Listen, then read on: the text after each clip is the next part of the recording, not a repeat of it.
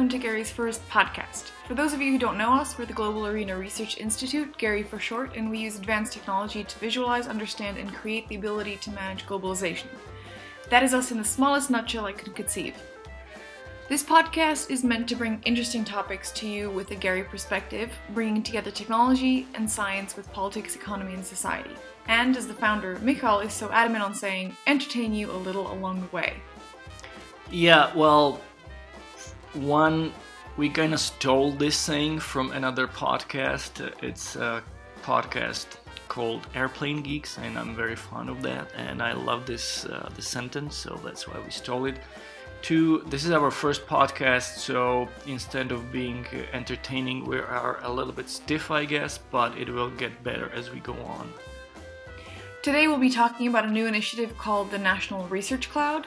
Facebook and the advertising boycott, and some brief updates on what Gary is doing.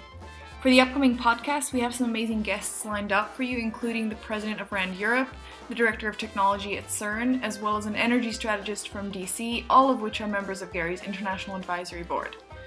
I'm Odessa Primus, and this is Michal Kotan. Hello. And we are the Global Arena Research Institute. So let's get started. Let's get started. On October 19th, I was intrigued by an article in the uh, in the Financial Times by John Thornhill. Uh, this article picked up on an on an initiative by uh, some of the most prominent AI researchers in the United States, for example, Fei-Fei Li. And this initiative is called National Research Cloud. It uh, was brought to the light of the day in March 2020, and uh, it was picked up by the FT only now in October and the initiative is pretty interesting. It's uh, it is something which touches upon some of the most fundamental societal challenges related to the future of artificial intelligence, like will the artificial intelligence uh, become an extremely powerful tool only in the hands of the already powerful few, or will it become democratized? Uh, what is the future role of government in the AI? So this is how the uh, FT article framed the initiative. But let's let's take a look at the initiative itself. The National Research Cloud was initiated by the Stanford Institute for Human Centered AI to bring together government, industry, and research academia to create a cloud that would enable better access to, or access at all, of advanced AI technology and capacities to universities, research institutions, and industry researchers the kind of capacities and capabilities that only a handful of companies have the ability to develop and use. Their main arguments are the cost of AI and how few companies can afford to progress in this field and use the highest capacities of AI, and the need to refocus on the importance of AI in order to maintain leadership in this field on the world stage. So basically, this is the move towards democratization of uh, AI. That that's the way I understood it. There are interesting rationales stated behind this initiative, like uh, lack of access, like lack of public access to compute power, uh, and the scarcity of meaningful data sets, uh, which is the two most important prerequisites uh, for advanced AI research, but also the declining government investment in basic and foundational research, uh, which is in a way funny because this is a U.S. initiative, and the U.S uh, does realize that it's still a superpower in the AI research, but it's uh, it's lacking behind. It starts to lag behind China in some important aspects, like access to data. And there is a silence in Europe, in a way, in this regard. I mean, there is not silence. There is a lot of initiatives. The National Research Cloud state that um, this this lack of investment and uh, focus on AI research threatens America's position on the global stage, which is interesting. We are currently here speaking from Europe with knowing certain initiatives in Europe that are trying to get more funding and get more uh, visibility for AI research and development of, of technology. Like the like the CLAIRE initiative, right? For example? Like the CLAIRE Initiative, which is an association of uh, research institutes that, that work with AI or that are developing AI. And the, it's, it's, it's interesting to hear this because if America feels like there's potentially a threat to them being uh, number one in uh, AI research, then hearing Europe being very skeptical and cautionary in approaching AI and using it and, and giving allowances to initiatives to be able to use data and be able to use public data. Basically, in Europe, we're at the very beginning of this conversation and we've started with regulation and fear of using big data, especially if it concerns public data. Uh, but these initiatives are still scattered and not unified enough for Europe to uh, to stay competitive in my opinion, you know, to, to bring our, our institute on, on the table here, it sort of proves the point that what we're trying to build with the Global Arena Research Institute, the digital data environment or, or the digital twin of the globalized world, that we are on the right track, but it takes much more efforts and much more cooperation between the uh, private sector, governments, and universities to make it happen. So we'll, we'll be following that. On October 29th, the world learned that Facebook's third quarter earnings reached 21.5 billion, up 22% in comparison with the previous year and beating Wall Street's expectations of 19.8 billion. Also, the social media giant, which also owns Instagram and WhatsApp, said its daily active user base grew to 1.82 billion, up 12% year on year versus 1.78 billion expected by analysts. Yeah, this this really proves that the year 2020 is a is a big game changer for the big tech, uh, both in terms of their profits, but also in terms of them being scrutinized uh, and criticized by the public and politicians. You might remember that that since the beginning of the summer, Facebook has been the object of a powerful advertising boycott campaign.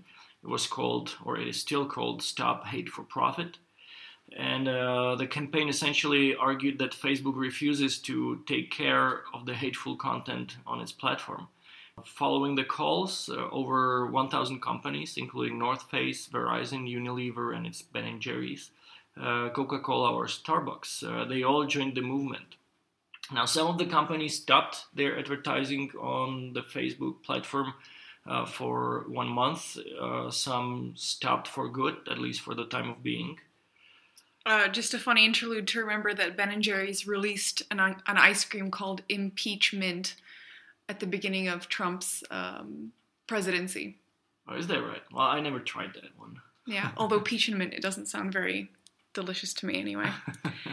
um, now, that doesn't mean that Facebook did nothing to deflect the criticism. The company increased its efforts to remove fake accounts, to help people to register to vote, and blocked new ads a week uh, ahead of Election Day. The social network is also banning political ads in the US after the polls close, apparently indefinitely. Well, despite all this uh, campaigning pressure, uh, it looks like uh, this is not what uh, what would turn Facebook into some more fundamental changes.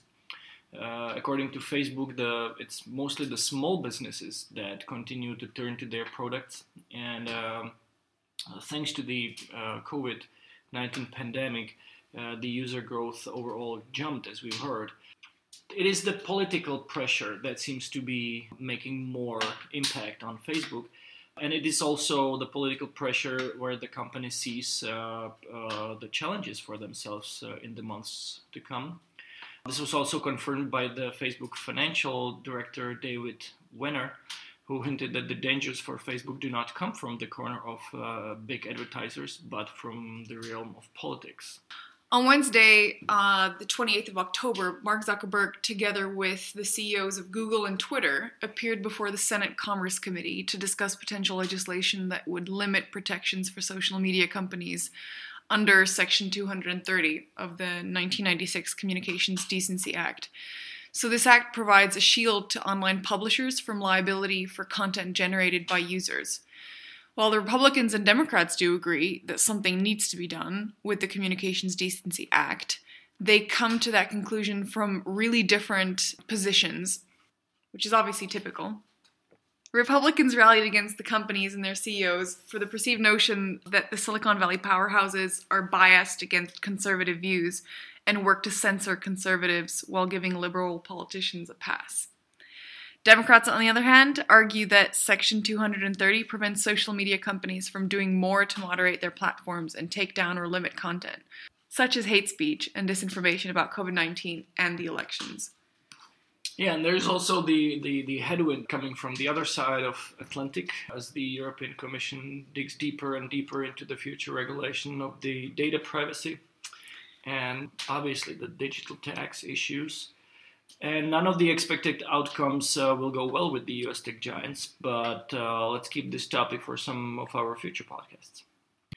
And uh, very, very closely related to that, there was a, a leak from Google on October 28th, which revealed that the Google is planning a very aggressive uh, campaign targeted against the French commissioner Thierry Breton and uh, other top regulators in Brussels over their plans to introduce new laws to curb the power of big tech.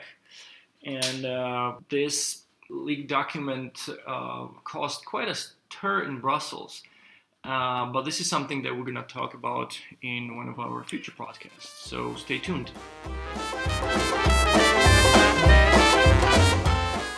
So, what's up with Gary?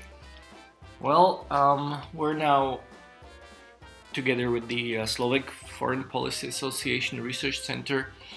We're finishing our reports on the energy transition in Europe, meaning we're processing large amounts of data related to the ways of the European countries are progressing towards the green transition. Uh, this is part of the project called We4Care RSEC, uh, supported by the International Visegrad Fund. So that's one thing. The other thing is we are working on a um, on three analysis for the Czech Ministry of Foreign Affairs.